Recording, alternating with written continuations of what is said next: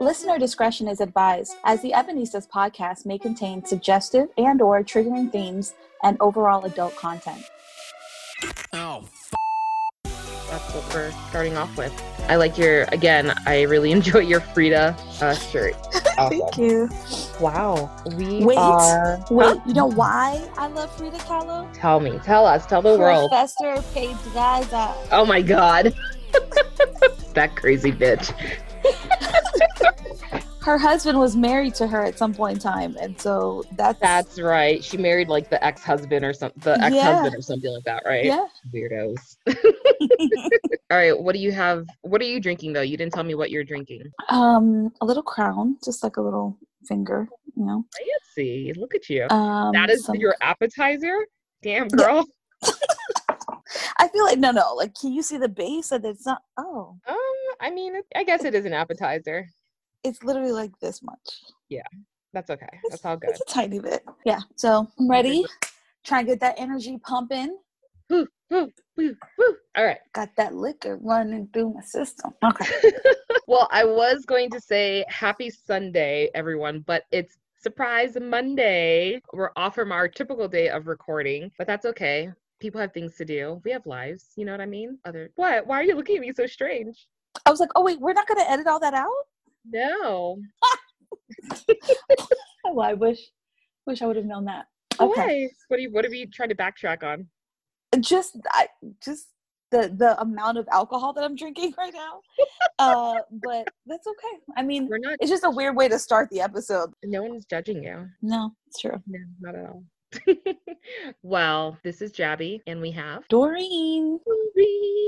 Thank you for joining us for the Ebenezas discussion of the week. We are super excited about this week's topic because we are both really into just kind of what people I guess would say nerdy, geeky things. Just things outside of what you would expect from us, I guess, when you first meet us. Maybe not. I mean, there was a point that I had like really colorful, what was it? The crochet braids. Oh, yeah. I think that was really weird from that, but. I forgot about that. I miss it so much. They were purple and blue. I was like, yes, I love all of this. But anyways, our topic for today is quote, unquote, alternative blackness. But before we get started, oh, wait. Miss Doreen, did you see they released some from 2018, an interview that Will Smith had done back in the day about the relationship and about the happiness? Yeah. I actually really liked the quote. Which one? So I asked her, what does she think is one of the biggest revelations that she had about love? She said, you cannot make a person happy. And I thought that was a real deep idea. Will admits, you can make a person smile, you can make a person feel good, you can make a person laugh, but whether or not a person is happy is deeply and totally and utterly out of your control. So he's basically talking about, they were kind of teasing each other one day, and he's like, I remember the day I retired. I literally said to Jada, that's it, I retire. I retire from trying to make you happy. I need you to go make yourself happy and just prove to me that it's possible. I thought that was very interesting. Then he goes on to talk about how, you know, understanding that you are two individuals sharing your lives together, but you're not one person.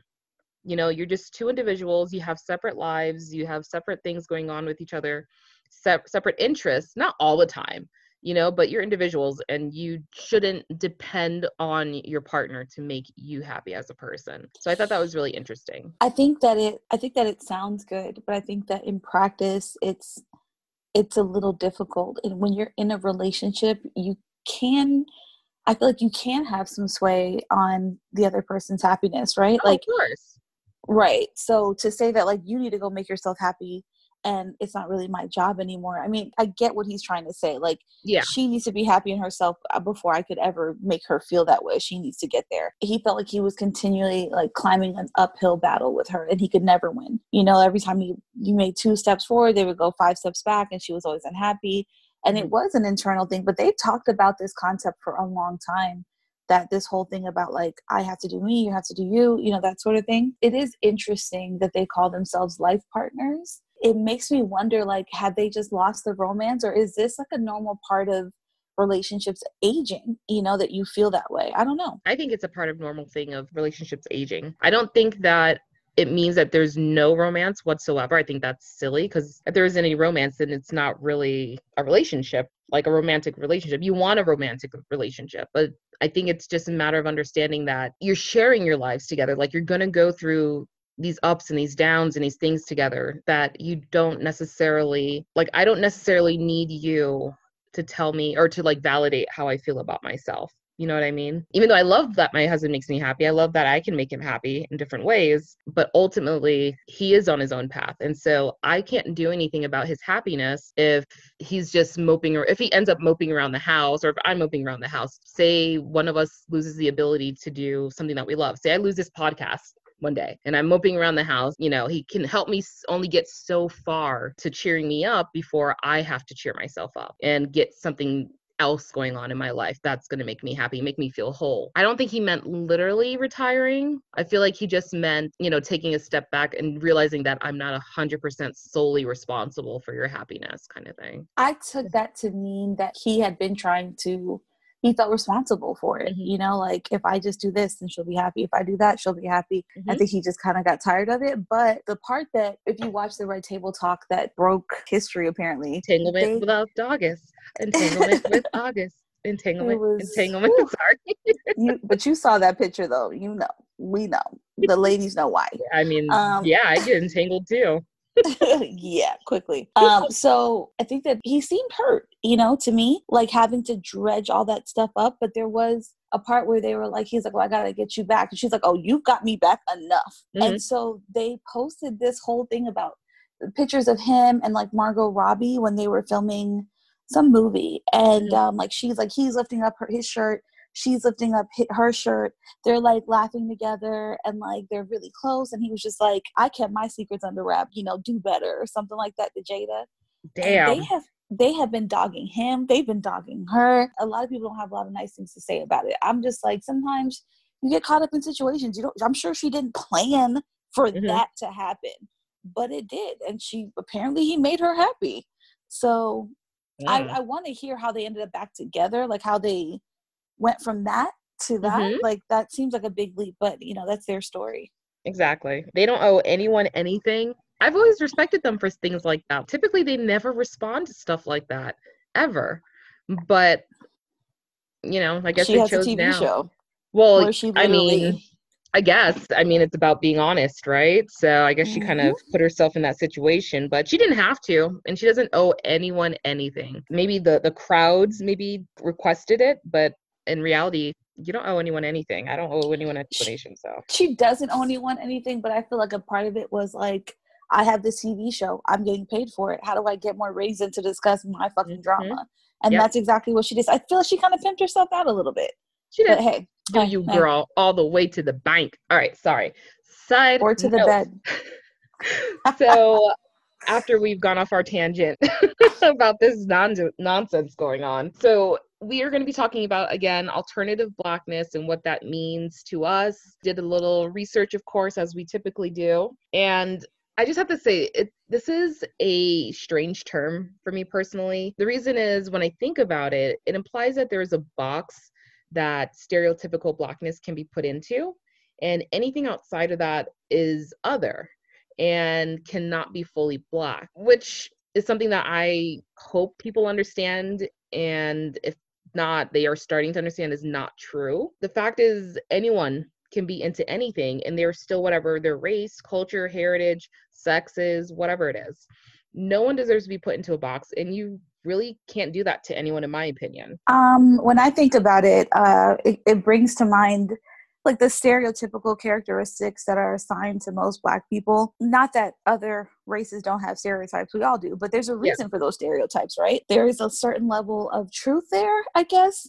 Not in everything, like, you know, but I feel like it's wrong to say that each person can't identify in their own individual way because of the color of their skin. So because we're Black, right? Does that mean that we should only listen to hip hop, rap, R&B, watch Tyler Perry movies, BET all day? And don't get me wrong, I watch all that stuff, but I also watch a ton of sci-fi, a ton of just like rom-coms, a bunch of silly movies. No, I was going to say, I just watched Tyler Perry with knowing that I'm going to be watching something that I probably don't like in the end, but it's kind of like gossipy TV movies to me. And the only movie I really liked from him was The Family That Prays. That was a dark one.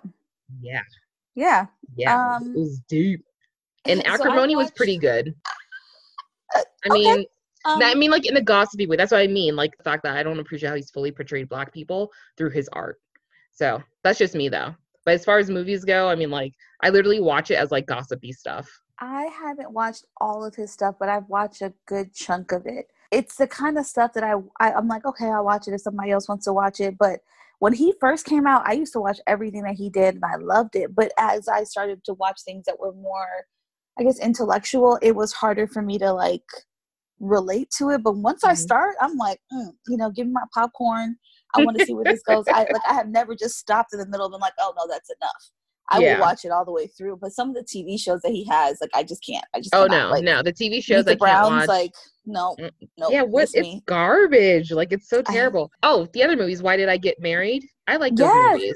Yeah, those were good. That's what actually made Bill go with me to see that, one of those in theaters. And he was like, okay, that was fun. Yeah, he has a lot of good movies. And, like, Diary of an Angry Black Woman. Ooh. I have watched that movie so many times. I wish a Bill would. I wish a Bill would. Because it just, I mean, it's crazy and outlandish as it seems. Like, those type of things happen all the time. Mm-hmm. Except for Shamar Moore's braids in that movie. That does not ever happen. Don't ever. You ever that do needs, that. Don't bring that back. Whoever did that, it's over for you. Go away. Not only that, find a new career. Let me tell you, at least once in his movies, if you look closely, somebody has their hair messed up. Like, you're like, come on now. Like, you guys most of you behind the scenes are black. You know you should not have let that person go out with that wig on. Like, exactly. Calm down. But because he started off doing plays, that kind of explains that whole theater, you know, kind of feel to it. But anyway, so we digress. But what I'm saying is that, just because you're black doesn't mean you have to watch Tyler Perry, or you're into basketball, football, reality TV, love and hip hop, obsession with expensive shoes, sneaker, Gucci, Fendi, Prada. That's a song, by the way. So that's why I said it that way. It's not great. I thought it in my head right before you said it. Gucci, Fendi, Prada. But yeah, balling out, even when your financial circumstances are the exact opposite of someone who should be balling out. Got rims, food for your kids. There's a company called, like, Rent a Rim, where you can, like, make monthly payments to get rims on your car. Stop it. That's not for you. You know, if you're at that point, you need to spend that money on other things.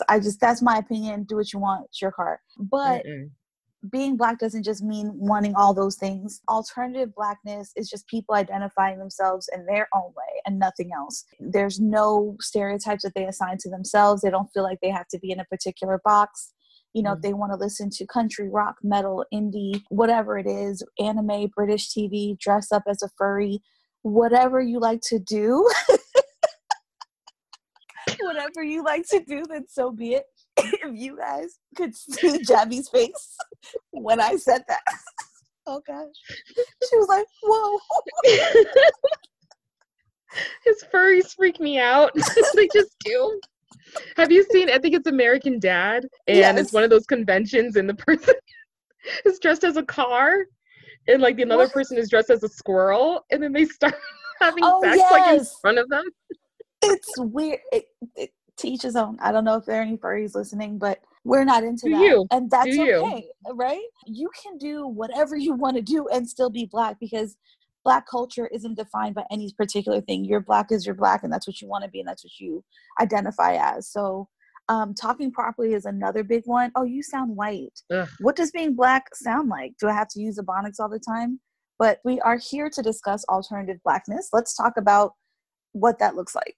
Did you ever have anyone challenge you on the way that you speak? Because I remember, I think I was in middle school, and I was hanging out with a friend at a park. Well, I guess not much of a friend. Can't remember her name or any significance that she had. But I remember she was like, can you talk, like, I guess hood or, you know, or something. It was another word she used. And I was like, at that age, I think I told her yes. But I think what she was trying to imply was, can I not sound white? at any point. And just because I couldn't like pop off like right then at that moment, she was like, no, you can't do that. You can't do that. I'm like, okay. I mean, I don't know what else you want me to tell you. You know, I do have, everyone has that inner, you know, you get riled up. Somebody might have to catch some hands. Just saying, it'll come out. But I remember being challenged with that a lot when I grew up. I do remember that a lot, especially more so than when I came here. People were just like, oh, I didn't know you were Black. We just talked over the phone. Why would you even start this line of conversation, man? Like, this is not going to go anywhere good. You know, just think it maybe up here in your head and not so much out loud. But I also have had my worst, this is not a great story, but I was at a party, like a little picnic, and there were, kids around and stuff. And I was trying to like cut them cake or something. And they do that thing where they get into this like wolf pack like mentality. And so they just came towards me and they're like, we want to ask you a question. And I was like, the kids? Okay. Yeah. I fucking hate when kids do that shit. Like they like gave this some thought and they're like, why do you talk like that? I said, talk like what? They're like, you talk kind of like you're singing and like you go high at the end of every sentence and then you talk like a person on TV. And I was like, I feel personally attacked right now. Like, I didn't even know what to say. I mean, do you want me to talk about my background and how I move so much? Like, I don't know what you want me to say. This is just how I talk. Let's just leave it at that. They're like, but we've never met anyone that talks like you. You don't talk like my parents. You don't talk. And I'm like, okay, I'm not from Atlanta, so I don't talk like I'm from Atlanta, but for them, it was just, I was the first person outside of non-Black people to sound the way that I do to them. And they just were genuinely curious, but I didn't have an answer for them. I wish I was a little more woke back then, but I have been challenged quite a bit. It's really interesting. I had, similar to the other story you just told, where I had a client one time. She'd only heard my voice on the phone. And then one day she came in to meet with me and I came in and I was like, hi, I'm Jada. And she was like, oh, you Black? She was like, you could have fooled me. And she was like, but it was interesting because she also changed her demeanor slightly to be more respectful. Oh, okay. I hadn't really experienced that before, but she was Black as well. So it was like she became more respectful of me all of a sudden. And I was like, fair. I was like, yeah, I guess you wouldn't now, would you? You shouldn't judge a voice by the phone, should you? But anyways, side notes. But it's really interesting how that all plays into this of what people think Black should be. We researched some things that maybe some people know about, they do, what have you, but we thought that was pretty interesting. So on top of the idea of what makes Black, it's interesting also the idea that being an other in your Blackness means that you reject Black culture or Black race. That's not true. Just because you listen to a different type of music or speak a certain way or you're into different types of things, it doesn't mean you reject your Blackness. Just means that you also enjoy other things, or maybe you don't enjoy. So I've met Black people that don't care for rap music or hip hop, and teach their own. That doesn't mean that you reject the race as a whole. I think that's a misconception that a lot of Black people have of those who don't subscribe to the stereotype. I understand that there can be like a group mentality. If you grow up with people who talk the same way, who do the same things, who are into the same interests, you'll probably be interested in those same things. But there are people who don't want to necessarily conform. And not to say that you are conforming again, if you do like those things, but it's just, you want to try something different. You want to go outside the box. So you're still Black. Even if I have never seen or watched a Tyler Perry movie or listened to, Jay-Z, that doesn't mean that I'm not Black because I talk a certain way. It doesn't mean I'm not Black. I am like very Afrocentric. Despite the way I may sound to some of you, but I do really hate when people are like, girl, you ain't Black. Look how you talk. You talk all proper. Like, you don't know nothing about this. You're not hood. Okay. All right. But that doesn't mean I'm not Black though. So anyway, yeah, I agree. I'm just going to throw out my African card right there. Can anyone else say that they were in a, what is it? God damn it. Yeah, this is really helping. Sorry. I think they're from Nigeria. My mom, we used to hang out with this family when we lived in Buffalo, New York. And I believe they're from Nigeria. I used to hang out with the kids and stuff when I was younger. But can anyone say that they were in a fashion show walking off beautiful African garments? Huh? But I'm just saying, have you? Is that like your Black card? I said I'm throwing out my African card. Your African card. Like a piece of it. Just a piece of like extra Black. just extra. A little extra seasoning on the side, a little sprinkle of Lowry's. Just a little something. Okay. So it kind of brings me back to like the tokenism episode a little bit, just in that sometimes when you are the only person of your race in a group of people who may not see you as someone who should be there or someone who should like it, you can feel a little alone or by yourself. So my advice to you is if you meet someone who's just different and doesn't fit into that stereotypical norm, like embrace them, get to know them, see if you're interested, you know, like give it a shot. Why not? But don't just hold yourself off to something. Yeah. I will say that it was only because I was always trying to find a balance between liking the things that I was already into that were not considered necessarily Black, or the fact that I spoke the way I spoke. I got rejected a lot from Black kids when I moved down to Miami. And we lived in Goals the first time that I moved down there. And I remember being so excited to, I think I talk about this in the tokenism episode, maybe not, but I remember being so excited to be around other Black kids, and the majority of them wanted nothing to do with me. And just because of how I spoke and all these things. And I was just so excited to be around kids that looked like me and experience this. And I was just kind of like left out, you know? Mm-hmm. So, and it continued. Not that I didn't gain Black friends throughout my life, but it wasn't the way that I really had hoped for. And I think I'm still in that right now. I have been looking since I moved back here. I've been a lot more focused on trying to find like meetup groups focused around Black women and just trying to find a community here. Because I think it's healthy. I think it's something that I've missed out on in part of my life, is being part of a large group of Black women. So for me, I had a pretty diverse friend group from the time that I was in like middle school. You know, I had Spanish friends, I had white friends, I had Black friends, I had no African friends though. But I had like a lot of different types of friends, the main social groups in South Florida. But a lot of them didn't care for me because I was Haitian and whatever. But I remember I had I had a friend over. Yeah, I had a friend over and we made what we call, it was like a porridge or whatever. And she's like, "You're having porridge?" I was like, "That's not porridge. Labouille?" You know, labouille. I was like, "It's labouille." And she's like, "That's porridge. Like only poor people eat that." Like, what? Oh my God. Like she was like offended to her soul that we would dare try to feed her labouille. What? And then she went and told everybody at school that like, oh, she eats like porridge, like poor people, you know, like the stuff that they eat in like the Charles Dickens, like that's what she was eating. Like her parents actually eat that. It's because they're Haitian. Like, oh my God. And it was just this big scam. I was like, what? Yes. Like that is, first of all, bizarre. Let me just explain to you. I hate labouille. Hate it. Okay. My step grandma tried to like get me to eat it when I was younger, and tried it once, and yeah. My sister has since then, she loves labouille and she'll make it for herself whenever she comes over, and she has since tried to make it for me. It's not going down. It's something with the texture, which is interesting because I love grit and I love polenta, and I love them in different forms too. So you would think labouille, like I would find labouille. Labouille. Yes. See, you would think I would like it with, you know, no liking those things, but I can't do it. There's something about it. Just okay.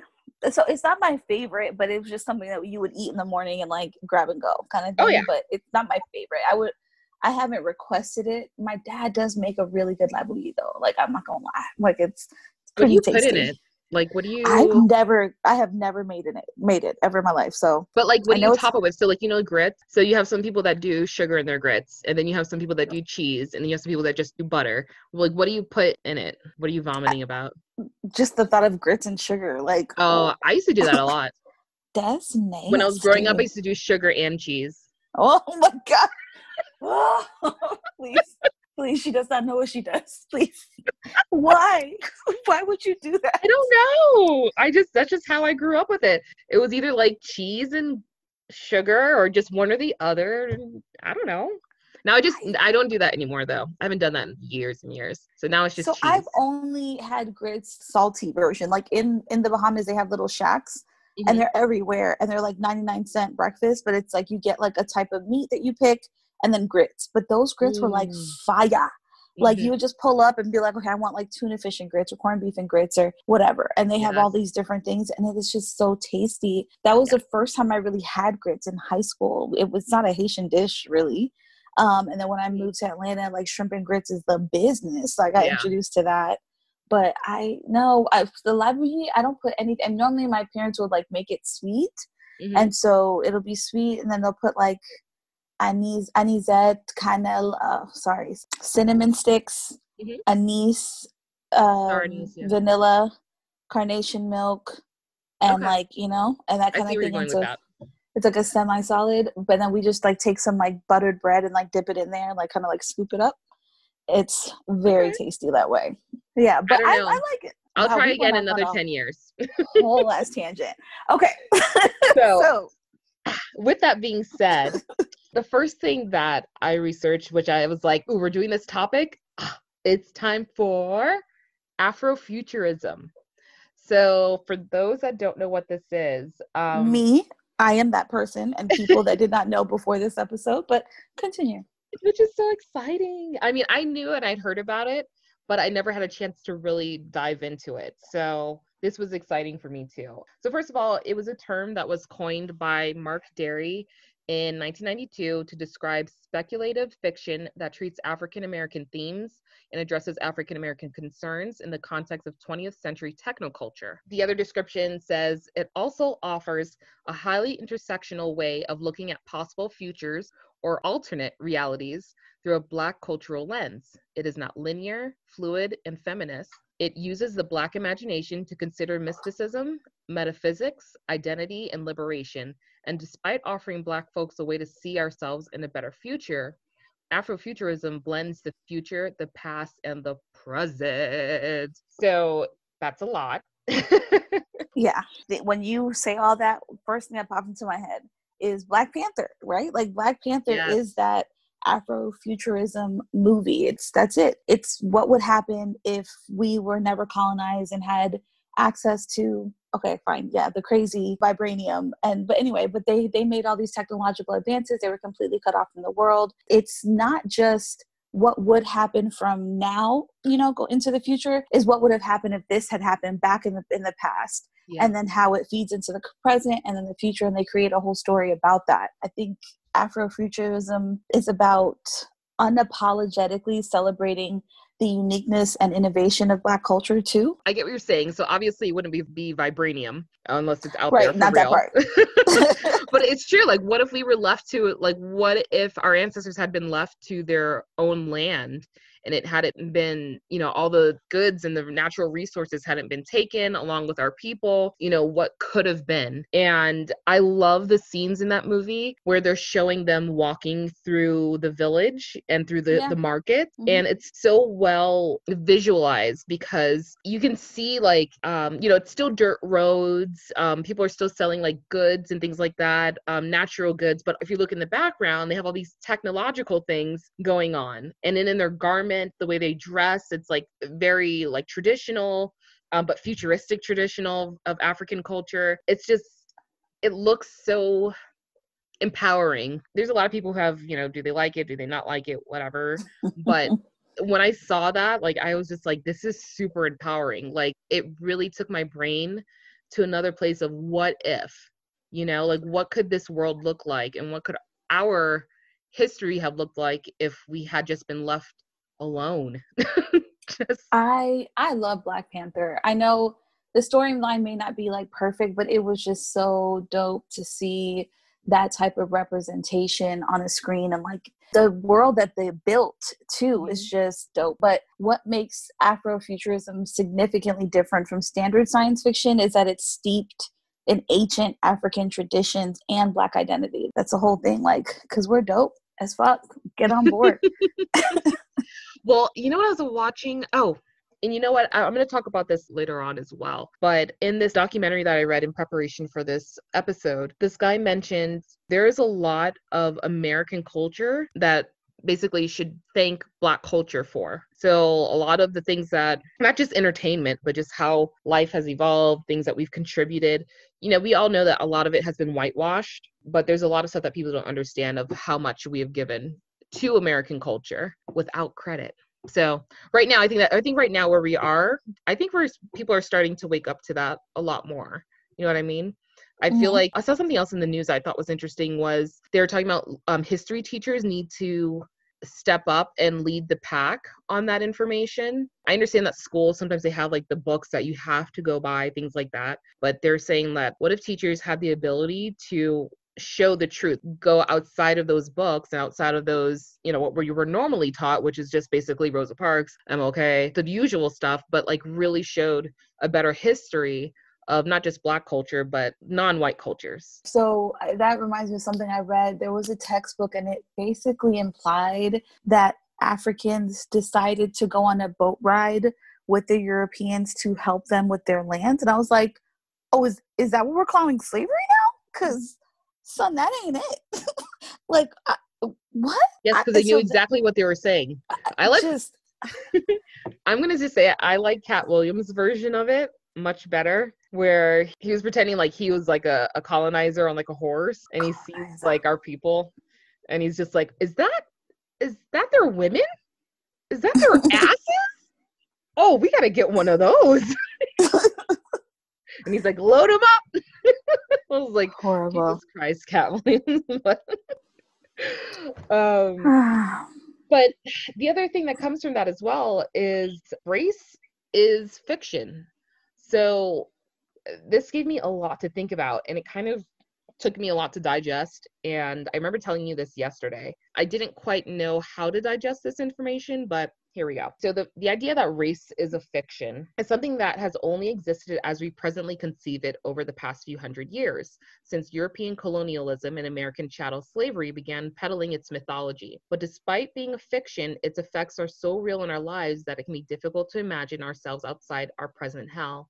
Afrofuturism offers us a way out through the Black imagination.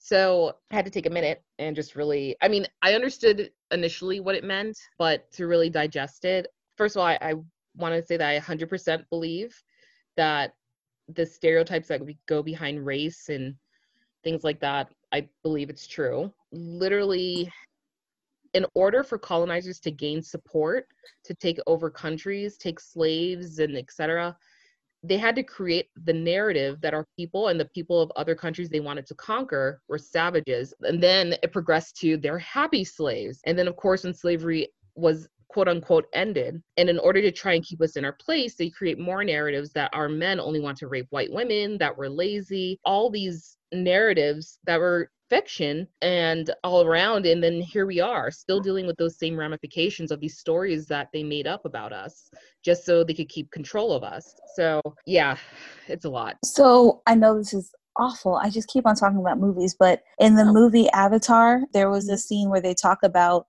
they're like, what do? You know, when someone has something that you want and they won't give it to you. And they're like, you make them your enemy to justify what you're about to do to them to get what is already theirs, you know. And that's what it is. They made us their enemies. They made us seem like we were less than, and therefore we deserved this treatment, you know. And I think that when you rewrite history and you try to sway into to kind of change the savage nature of it, I think that's just, it's just wrong. Like, I really hate the fact that growing up we idolized Christopher Columbus. You know, like, it was a thing. Like, I never thought he did anything wrong, and it was like, do you know the truth about Christopher Columbus? So I was Nina, Pinta, Santa Maria. Yeah, I'm caught up. Yeah, like, we're good. I know the song. They taught me it. And then I started, like, I was like, wait, what? He did what? Yeah. What? Oh, God. Oh, he was an awful person. Like, and then you realize what Thanksgiving was. Yes, just. So we need to learn that at an earlier age. Like, yeah. It shouldn't be sprung upon you because you do deeper research as an adult. Be honest. This is what happened. Yeah. And it's really confusing. It's conflicting. And I think it especially confuses children, and it sets them up that way as adults, because then we grow up with this false narrative about who each other are, what races do what cultures do what, things like that. And then we carry that into adulthood with our ignorance. Yeah. So it's just silly. And then at this point, I think hopefully, I don't know, maybe I'm being optimistic. I'm hoping another like 10, 15 years or so, you know, we see a huge change of that in our school system, and then how also people are honest with their children in general. You know, instead of preaching the whole thing that was in the 90s, which is you should be colorblind. I can see that already the narrative is changing there. We can only hope. But back to Afrofuturism. Oh yeah. I really have to say that I love Afrofuturism. I feel like it gives us a chance to embrace certain worlds that this society has deemed untouchable to the Black community. The idea that you can see us now in comic books, that we can be a part of sci-fi stories, that we can be into robots and just all these other things that before people were, you know, they were just like, no, that's just for white kids. Like, what are you talking about? I feel like we are able to get into these things, and partially because of Afrofuturism, and then also, of course, the progressiveness of the culture around us. Remember that movie that Netflix came out with about the two kids that do the time traveling thing? I never saw that. Oh my God. Okay. I can't remember. I'm going to look it up right now so we can. That's because I can never remember the name of it. I remember reading an article and I just couldn't figure it out. But yeah, my brother was talking about it. But while you're looking that up, if you are interested in hearing more about Afrofuturism, check out a couple books, Elysium and The Black God's Drums. I haven't read those books, but they had good reviews, and I just really like the title, The Black God's Drums. Like, that just sounds like doom, doom, you know? Like, I hear it. There's also the book Afrofuturism, The World of Black Sci-Fi Fantasy and Fantasy Culture by Yatisha L. Womack. I will personally be buying that because I saw it, and read the description. I was like, I'm all about it. Let's do it. The movie, by the way, on Netflix is called See You Yesterday. It was directed by Spike Lee protege Stefan Brassel. And it's great because it's, again, this fantasy mixed with the reality of what we're going through with Black Lives Matter. So if you haven't seen it, I definitely suggest watching it. I loved it so much. It just made me feel so good watching these two kids go through what they went through in such a unique way. So, ta-da! Afrofuturism. Boom, in your face. In my research for alternative Blackness, which is not really a thing, right? But we're going to... No, that's why it's quote unquote. Quote, correct. I came across Afro-goth, and I just thought it was really cool. So there was a t-shirt and it said, "So goth, I was born black." And so when you hear that, it's kind of like, you know, because goth is not traditionally something that Black kids do or really get into or whatever. But when you think about some of the goth roots, there's a Black blues legend, Screamin' Jay Hawkins. He wrote a song in 1956. I'm sure you guys know it. "I Put a Spell on You," which has been covered from, you know, people from the group The Animals to Tim Curry, Marilyn Manson. It could be called the first goth anthem, but it remains relatively obscure because none of the Black goths that were interviewed in this interview by Vice, they said the Black goths that they interviewed never even heard of it, or they never credited it as an influence. But it might be because they're just younger, you know, because that's a song that we know just from growing up, but like a lot of songs. Hocus Pocus, bruh. Yeah, but do you think that there are 18-year-olds watching Hocus Pocus right now? I would hope so. My sister loves it. I mean, she's 21 now, so. Yeah, but if she didn't have you, would she know what that movie is? I don't know. That's a good question. We should ask some 18-year-olds. Oh, you find some, and then let me know how that works. No, we're finding these kids at all. I know. Like, where are these whippersnappers? Where do they hang out? Are they at the arcade? Would you like some cotton candy? That's not creepy at all. No, you have to give them hard candy. It has to be the little, like, strawberry wrap one, you know, that only, like, older people have. With a little green top. Oh, God. What is it? You know what I'm talking about. No one knows grandma's candy. No one knows. It doesn't have a name. It's just hard candy. It's hard candy from grandma. The bottom of grandma's purse. But mainstream goth culture is often portrayed as being witchy or otherworldly, antithetical. And if I said that wrong, oh well. Christian we did values, this one. Yeah, go ahead, give it a crack. Antithetical? Oh, that sounds better. Yeah. I like antithetical. That. To Christian values. It's mixing icons from Judeo-Christian mythology, example, the Antichrist, devil worship, with those of European paganism, to the exclusion of traditions like voodoo, Santeria, that have distinctive African and Latin roots. So it's all of that imagery mixed together. Yet, goth culture is widely appropriated symbols like snakes, the ankh, skull, and bones from African and indigenous cultures. That was a quote from writer Shana Collins. She did a whole study on Afro-goth. And that was what she kind of came across. She was like, so many of the symbols that they use, they may not even realize are African, like, roots. So then there was another author, Leila Taylor. She explores similar themes in her treatise, Darkly Black History and American Gothic Soul. And she also found that compelling intersections between the Gothic preoccupation with pain, horror, violence, and trauma make Goth culture uniquely suited to exploring, while reckoning with, America's history of enslavement, colonialism, and the unrelenting violence against Black bodies. Wow. I want to say that again. Okay, can we say that a little slower? Because, like, that, again, this is another one of those things that you researched and it made me have to digest it a lot differently. Like, okay. So I'm going to give a quick recap of that sentence. Leila Taylor, she finds that compelling intersections between the Gothic preoccupation with pain, horror, violence, and trauma make Goth culture uniquely suited to exploring, while reckoning with, America's history of enslavement, colonialism, and the unrelenting violence against Black bodies. Black people are the embodiment of Goth, and in that we are white America's greatest fear. I don't know. Right? Yeah, we have our fists up. You can't see it, but... You can't hit. It's just a silent fist up in the air. Like that...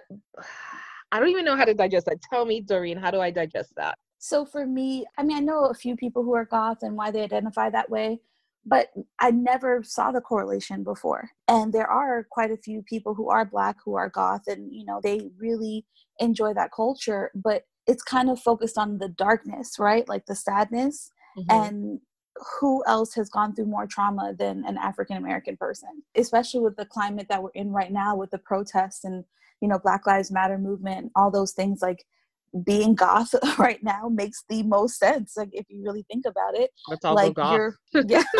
I got some black lipstick. I don't actually. I do too. I love my black lipstick. Yeah.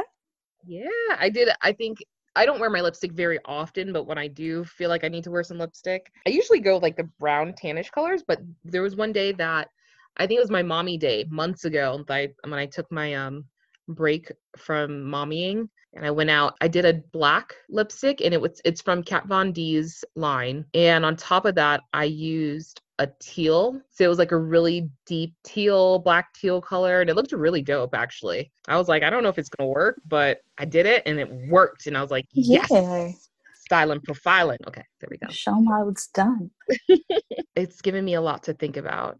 And now, should I just go Goth? Should we just go fully Goth? We would have to like get more black clothes than we already own. I own a lot. And I have a ton. Yeah, it's bad. It's crazier than I normally already am. And like, God, that's just a lot of work. And then I have to revert back to some styles that like I already gave up when I was in high school. Like, well, like we can be Goth on the inside, you know, like, but not on the outside. Whole life. Yeah, there you go. So we're black. Boom, done. Check. So what really fired up this conversation of quote unquote alternative blackness, as we're saying, was Afropunk. A lot of people know Afropunk from the music festivals that are held around the world, really, every year.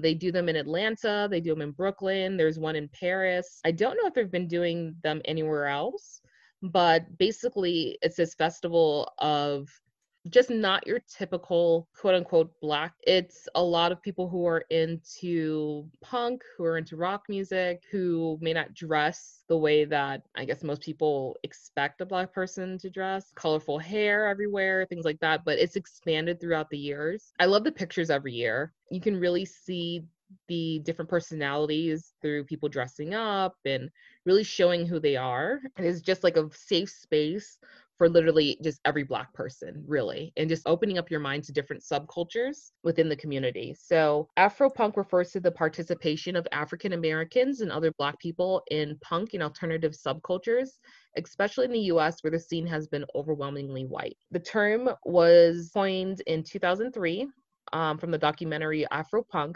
which was directed by James Spooner, who is the person who started the Afropunk music festivals. What I did was I actually watched the documentary yesterday and I identified with it so much it was just like, why didn't he come find me? Like, I'm here too. I would have done the documentary, but anyway. You're talking about me. But that's me. If you haven't seen it, I would definitely recommend it. It's pretty short. They literally cover like probably all the aspects of what it's like being Black and being part of a subculture or enjoying parts of a subculture, which has primarily been quote unquote made for white people. And then similar to the Black Goth, one of the guys on there said, being Black and being punk rock are similar. So basically talking about being on the outer fringes of society, not being accepted fully for who you are, things like that. And I think punk is obviously, a lot of people have different views on it, but ultimately it's kind of like a F the system, you know, following everyday things that people would normally be into, like forget corporations and the government, things like that. But it's also about embracing who you are individually. So not adhering to what society has told you to do. I just found it really, really interesting, the whole thing. And then they talked about, again, sort of the loneliness of being the only Black person sometimes in a white space. And then the craziness of what you feel when you see another Black person in that space. And all of a sudden, you're like, I want to talk to you. But I don't want to talk to you just because you're Black, but I do want to talk to you because I haven't seen another Black person here in so long. So it's a weird feeling. So what I like about the festival of like the Afropunk festivals is that it not only allows people to, like you said, have like a safe space for people of color who are eccentric and maybe express themselves through punk rock music style, but it also has a lot of different types of music. So when they first started, they did do like a lot of punk and that sort of thing. And then they expanded to lovers of like neo soul. People who would follow Afrofuturism would probably be at an Afro-punk concert or festival. Sorry, reggae punk, which didn't know was a thing.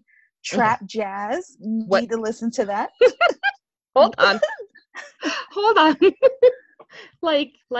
You got the horn section going, and then like the bass kicks in, and like there's booty popping. Like what? I'm gonna get off of the podcast later, and I'm gonna go listen to some trap jazz and like, oh my god, blast it in my car, drive through these streets. Like I have no idea what that sounds like, no clue. But well, I think it's interesting that they said they refer to it as reggae punk. Usually that's just ska music. Yeah. That's pretty much what that is. So I thought that was interesting. They referred to it as reggae punk. And I was like, you mean ska? But okay. They also will have a lot of alternative R&B, and they have a lot of things for the Black queer community. But like I said, not all Black people are into the same thing, which is why they ended up having to expand what their focus was, because even by just focusing on people who are into punk music, you're still creating that tiny niche. And like, it's good to explore all aspects of it. So I am glad that they're continuously growing and not necessarily saying that we have to follow the Black norm. We can be into art, rock, metal, bluegrass, folk dancing, and futurism at the same damn time and still be Black. You can identify as gender fluid or like bohemian culture, or you may think that you were a prince or a princess back in the old English times. That's not a time period I'm well aware, but you get it. The point is to normalize these subgroups and to defy race-based generalization. I love the idea that they expanded. Other than the fact that I'm really sad that I've never gone to one of the concerts, I really, really want to experience one of those, just being around people who are of like mind. And I feel like, Doreen, you would go with me. Would you go with me? I would. I don't know if I would dress all crazy, but I would go and enjoy girl. And be like, oh my God, you're amazing. I'm too old. I dress for comfort. Like if I'm gonna be outside, I need to be like comfy more than like cute. Yeah. Like typically if I do a, what do you call it? An all day concert, I will wear short shorts, probably a tank and sneakers. It's something is not super revealing, but something that will keep me cool, because it's too much. There's too many people. And usually when they have these festivals, they're in like these dirt places and things like that. You got to take like the longest shower afterwards. Ugh. So you mentioned sneakers. I'm super excited. This has nothing really to do with this whole thing, but I got my first pair of Jordans this weekend. What? in my whole life. I've never had a pair, and I just got them. My brother bought them for me because he's super cool. But I was just like, oh my! I had a whole shoe Photoshop. I was so extra, like. Really? I had angles in the mirror, you know, like I was trying to plan out my outfit. Like I had like just like this moment where I felt like I connected to like the greater like Black Jordan movement. Like I felt like, you know, like I finally had my Black card. Like no one can take this from me. You know, it was great. It was great. That's super funny. I love it. I love it. That's it. Things you're going to learn. Everyone listen up. There will be a quiz at the end of this about who Javi and Doreen are. What do we like? One thing that I just had to like, I found that like I needed to munch on when I was researching everything was I found this song. And the reason I related it back to all this, because we're talking about alternative Blackness, right? And actually the quote was used in the documentary at the beginning of the Afropunk documentary. I don't know why he put it in there. I couldn't quite understand why. I mean, I can imagine. I can kind of have a couple ideas why, but at the root of it, I'm just going to go ahead and preface this with the fact that I do not agree with this at all. So the name of this song that they quoted at the beginning is called Rock and Roll Nigger. That is the last time I will say that word within this podcast. I do not agree with that word at all. I don't believe that anyone should use it. I don't know why it's used in our culture so often. I think it does us more of a disadvantage than anything else, but I digress. This song was written by Patti Lee Smith and Leonard J. Kay in 1978. This is a white man and a white woman. And Smith defended using that word as saying she self-identifies as an N-word, meaning a rebellious and honorable outsider. Ducombe and Tremblay suggest in White Riot that Smith is continuing Norman Mailer's tradition of the white Negro, adopting Black culture to express things she believes her own culture will not allow, and rejecting the oppression white culture has historically imposed on others. This song was also remixed later on by Marilyn Manson as well. I also read like his reasoning behind using it. And again, I'm calling bullshit on it. They basically tried to defend it by saying that they too have gone through struggles. They too have been disadvantaged. And obviously, because they're into this music, then they can refer to themselves as such, as being on the fringes of that. And even though she tries to say a rebellious and honorable outsider, it's bullshit. I hate it. And yeah, that's where I stand on that. Yeah, there is no remixing of that word to conveniently make it suit you. Like, no. I disagree strongly. That's some nonsense. It was back then. It still is now. No, yeah. It's not okay. And she's like, yeah, this person has gone through this too. So I think that they have a similar struggle, blah, blah. I'm like, no, you're still white. You do not have a similar struggle at all. No. In that same like piece, in terms of mainstream media, I know that right now policing Blackness is a thing, where people are like actively searching for people who are culturally appropriating. And I understand why, but sometimes I feel like, is it as necessary? Like, so when they're like, no braids, no kente cloths, you know, and they start that whole cancel culture. Like, we're going to cancel you for doing this because we don't agree with it. We own it, but you don't, you know, kind of thing.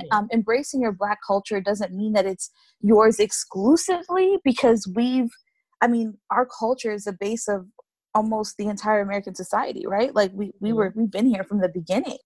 I feel that if it's done in a way where it's not supposed to be offensive, like why take it that way? I do understand that the need to spread education and helping people to do better understanding why, you know, you shouldn't do this and the reasons behind it. But I don't think that spreading hate and like, oh no, screw this person. Y'all go to this person's page and you blow them up and you did this. And I'm like, you're bullying someone, even though you may have started off right. The ends doesn't justify the means, basically, is what I'm trying to say. You maybe have started right, but in the way that you go about attacking these people, I don't agree with, but I'm a peace loving person. Like I don't like confrontation. People will tell you like, it hurts my heart. I'm a very sensitive person. So I would prefer to educate. I would prefer to educate and to talk to someone to help them see and understand. Like, it's just like dealing with a child who doesn't know any better. Sometimes there are some crazy, spiteful, racist people out there that do not deserve that education piece. Do not get it twisted. Especially with these videos that are out there. Like, I'm not just like peace instead of love. No. If someone's coming for you with the bat, like defend yourself. I'm not you know, but like I've seen some crazy stuff go down lately, but cancel culture is not something I agree with. So there was a girl, whatever, she was an IG chick. She hops out of her Benz, sees this guy like hammering up boards, and like someone was like painting Black Lives Matter or something on there. She hops out with her like little like wife beater tied up, has her mm-hmm. little boyfriend or person take a picture of her like grabbing the guy's hammer, pretending that she's hammering, and then immediately takes the picture and then hops back in her car. And she was like, "Oh, I was out there protesting," and they're like, "Oh, they she what?" And, yeah, someone recorded the whole thing. Oh, look it up. I'll find it. I'll send you the link. But who is she? We need to know. We need to put her on blast. Cancel culture. She got canceled. They went after her. She got fired from her job, all this stuff, because you don't get to try to make an opportunity for yourself mm-hmm. because of someone else's struggle. Like, this is not a photo op. Yeah. This is literally a way of life. Yeah, that's not one of those moments where I'm going to be sweet about it. You are an adult. Whether you were blind to what the cause is or not, she clearly knew what she was doing. Clearly knew she was using it to her advantage and being selfish. So, sorry. Yeah, you are getting canceled, bitch. But you had mentioned before as to why you think it's not okay for people to wear braids and all that stuff. Remember you talked about this? Like, No. Okay, so I think, I'm totally fine with people doing what it is that they do. No, you made a great point, and I never saw it from that point of view. So, yeah. So, like, it's fine, but I don't agree with people doing that and say, like, going down, you know, some girl's, like, going on vacation in Atlanta, and she's like, "Oh, let me just go into, like, this place to get my hair braided. Like, I've never had my hair braided. I'm going to get it authentic from, like, a black girl, blah, blah," or something like that. And then she's walking around with extensions of braids and all this stuff like that. I don't agree with doing stuff like that if you don't understand the culture and why wearing our hair like that is so important to us personally on a day-to-day basis, but you're just using it as, I guess, how do I say this? I feel like you understand what I'm trying to say. So the way that you phrased it to me yesterday was that you have to also understand the struggle that we had to go through to make these hairstyles mainstream. Like, basically, before you couldn't get jobs because you had cornrows or you had twists or braids or dreadlock. And they're still passing laws to make that type of discrimination illegal. But we had to go through so much. And you also talked about the army. Do you remember that? Did I? Yeah, no. So I did. Yeah, you're right. I did mention that, like, you don't understand the suffering that we went through. And the example I used was that I have a friend that messaged me one day and who is not black. But they asked, why is it cultural appropriation when a white person wears their hair in a black hairstyle, but it's not appropriation when a black person wears their hair in a quote unquote white hairstyle? And I gave them a brief kind of understanding of that. But at the same time, I think I explained this before. I don't feel like as a grown adult, I should be your history teacher.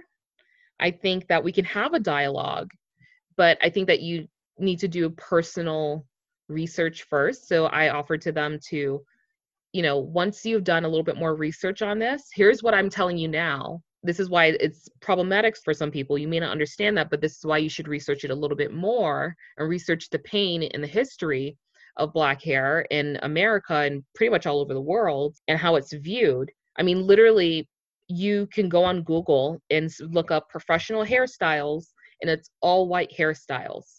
You can look up unprofessional, and it's all black hair. It doesn't matter if it's black hair in an afro, black hair in braids, black hair in whatever it is.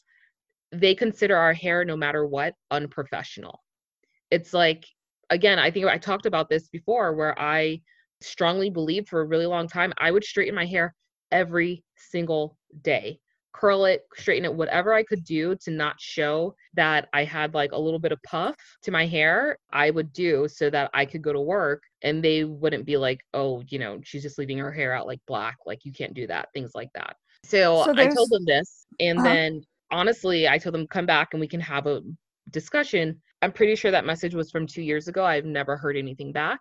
There could be a lot of factors to that, but I'm just saying it obviously doesn't seem like it was an important dialogue to have, but that's just me. I think that you should be careful of using other people's culture, anything across the board, and being oblivious to their struggles. So that goes for, like I said, again, for any culture across the board. Yeah. So there was an article I read by Inda Lauren, and she said that the animosity thrown at Kim K and Nicki Minaj shows a contradiction in the ways that we police Blackness. We keep the lines of what constitutes authentic, quote unquote, Blackness within rigid boundaries, and those, especially women and girls, who step out of those boundaries are scrutinized heavily and assumed to reject Blackness in playing with styles and aesthetics outside of the accepted ones. Like how you were saying, how your hair, right? Remember when we first met, you have really brightly colored hair, like purple, blue, pinks, whatever, all different colors, right? Not when we first met. No, but at some point I did. Yeah. Yeah. But that wasn't something a lot of Black girls were doing back then. You were definitely like unique in that aspect. And I'm sure there was probably a Black girl, you know, that saw you and was just like, ooh, you know, but it was you. It was your identity. Right. But women, especially Black women, we get criticized a lot more for going outside of the norm than our male counterparts do. Yeah. I remember you were telling me yesterday something similar where so first of all, nerd alert, Doreen is hugely into Star Wars, which I find awesome because I was really late to the Star Wars game and I'm still kind of like iffy. I grew up with Star Trek. So, and that's just because my grandpa watched it. And so that was kind of like our show. But you were talking about the fact that because you're into that, when you try to talk to it with your Black girlfriends, they're kind of like, eh, girl, that ain't the move. Yeah, like, miss me with that. Like, all this sci-fi, that's not really my thing. Like, I don't really like it. I really like a lot of things that a lot of my friends are not into. So, like, I like Star Wars. I like Star Trek, the movies, not necessarily the TV shows, but are you with me? I don't really care. I like... You didn't see the new one, right? Which one? They brought back... Oh, gosh. Are you talking about Star Trek or Star Wars? Star Trek. They brought back what's-his-face? Kirk. Oh, Kirk. No. What's-his-face? Oh, gosh. Kickard? Yeah, you know who I'm talking about. Yeah, Card. Yes. Card. Picard. There we go. Yeah. Uh-huh. Is it good? It's... The first episode really pulls you in, and then something happens, and I'm just like, but where do we go from here? That's what pulled me in, so... I need to finish watching it. I'm like 3 episodes in, so I'm kind of seeing how they tie everything together. But okay. I will watch just about anything sci-fi. Like, I will devour it. Like, I watch Battlestar Galactica. I mean, I watch Firefly. Like, anything like sci-fi, space, and futuristic is really where I'm at. And when I was like on a lot of these, when I was on a couple dating apps back in the day, they would ask you, like, you know, to put personal information, things you wouldn't share. And I would put like, I like Star Wars, or I'm a big sci-fi fan. And they're like, really? You like this? Oh, really? Okay, what about this? There's no way you watched that. I'm like, yeah, I've watched it a couple times. Yeah, what else you got? And they would just be like, oh, you know, that's crazy. Most girls aren't really into that sort of thing. And I'm just like, I mean, so you can be into it, but I'm not allowed. Like, it's, and I get that they were trying to compliment me, but that the fact that it was just so foreign to them, I really wish that I could find a like-minded person who was into those same things. And most of my friends that are, hey friend. And most of the three friends that I have made that are into a lot of that kind of stuff are Black guys, because I'm like, they're little, like, I'm like the homegirl, you know, and that's cool. Yeah. But I wish, you know, I had a you here. I wish I had a you here too. No, it's interesting. I think, I mean, that kind of goes beyond also being Black. That's also a female issue as well, like where if you're a girl and you're into those types of things, then you are just trying to be one of the guys and you just want to be hip and cool, and really your idea is to get close to that guy that you like, which is, and let's finish this part first and then I'll talk to you about the other part. But I speaking of which, really side note again, did you watch Vast of Night? I think I told you to watch it a few weeks ago. It's a new movie that's on Prime. Do you have Prime? Yeah. Okay. You need to watch it. I saw it pop up on my things I should watch. Yes. Okay. I mean, I like the alien movies, but they're not my favorite. You know me, I like mostly supernatural horror and things like that. But this one, the way they shot it and the uniqueness of the storyline, they just showed an alien story in a different way, and it's really good. Like, really, nice. Really dope. So, sorry. Okay, go ahead. So, kind of to wrap up what alternative Blackness looks like in, like, mainstream media, I know we kind of wanted to go over some of the musicians and stuff. Oh, yeah. So, the other thing I was thinking about another thing the documentary brought up, and I'm telling you, this documentary was really insightful, like just bringing up these ideas of how Black culture has played a role in American culture overall. But even hip hop, when it first started out, what was everyone wearing? They were wearing leather pants, chains, weird glove things. They looked like punk kids. So it's just like punk in itself, and like, you know, metal music, things like that. There is a lot, like, not only does that music come from Black culture overall, and I told you I did a research about the history of rock music or whatever, and when you take it all the way back, I mean, from blues, you know, when it was unknown all the way till now, Black culture has been there. The godfathers of rock and roll, not Elvis, I'm sorry guys, to bust your bubble for everyone who's like a super duper Elvis fan, but he stole his Little Richard, and he stole his music from, but yeah, like guys like Chuck Berry, Little Richard. He stole it and he whitewashed it, and, you know, he figured out how to move his hips right. And then all of a sudden the music was palatable to white culture, right? But when we were doing it, it was an abomination. Just saying. But anyways, I thought that was really cool, that thinking about that, I was like, that's true. Like when hip hop first started and they were like getting going, like they were wearing all kinds of weird shit. Like it's not what it looks like now. Indeed. Think about Run DMC, Michael Jackson, his Thriller jacket. Yeah. But overall, Miss Doreen, how do you feel about our quote unquote alternative Blackness? I think that we did a great job. I mean, there's so much more that we could have covered. I mean, to try to cover all the aspects of being quote unquote alternatively Black is like looking down into a black hole. Like it just never ends, because being Black is not defined by any particular characteristic. You are who you are. If you're Black, white, whatever, it doesn't matter. So please join us again for another episode, and to see if Jabby has anything that she wants to add. Yeah, really quick, just saying, if anybody out there is also into Buffy the Vampire Slayer, Doctor Who, horror movies, and I mean lots of horror movies of different genres, or video games, The Sims, or anything like that, you want to hang out, just send me a message and we can like talk about those things. So, because you said video games, I'm going to share one of the nerdiest things about me. Do you know the game Temple Run? It's on most iPhones when you first got it. Well, back in the day, it was a game that came on everybody's iPhone. I've heard of it. Don't know. Yeah. Haven't played it. So, I am actually nationally ranked on Temple Run. Like, I am in the top 100 in the world. What? Yeah. You're playing the fame. It's not a claim to fame. I had way too much time on my hand. You know how long that game was that I had to play? Do you have a screenshot of it? Epic. Oh, man, on my old phone, I did. I'll see if I can find it. I'm sure it's in my cloud somewhere. Please find it. I'm going to put it up on the blog. Yeah. So there you go. So you are who you are. Be whoever you are. Don't let anybody tell you what's wrong or right for who you are. Just do you, boo. Do you. And we are going to continue to do us and bring you more dope content every week. So Entanglement with August. Make sure that you hit the like button, hit the subscribe button, follow us, retweet, share, spread the word. We are on Facebook, Instagram, Twitter, Podbean, iTunes, Spotify. Tell your mama. Whatever. Tell your mama, tell your kids. Tell everybody. Well, maybe not your kids. Just maybe like your mama, your cousin, 18 and older kids, like your cool auntie. You know, so gossipy bitch. That's all that I have. What was the name of the gossipy bitch that we talked about before? With the aunt, I can't remember which episode was. That was the last episode where we made up a whole storyline for auntie. I don't remember what we called her though. Yeah.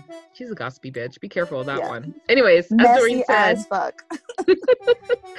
Peace out, loves. We'll talk to you next week. Bye. Oh. The Ebenezas podcast was created, written, recorded, and produced by Jabby and Doreen. Theme music by Chris Black of Truck Music Productions.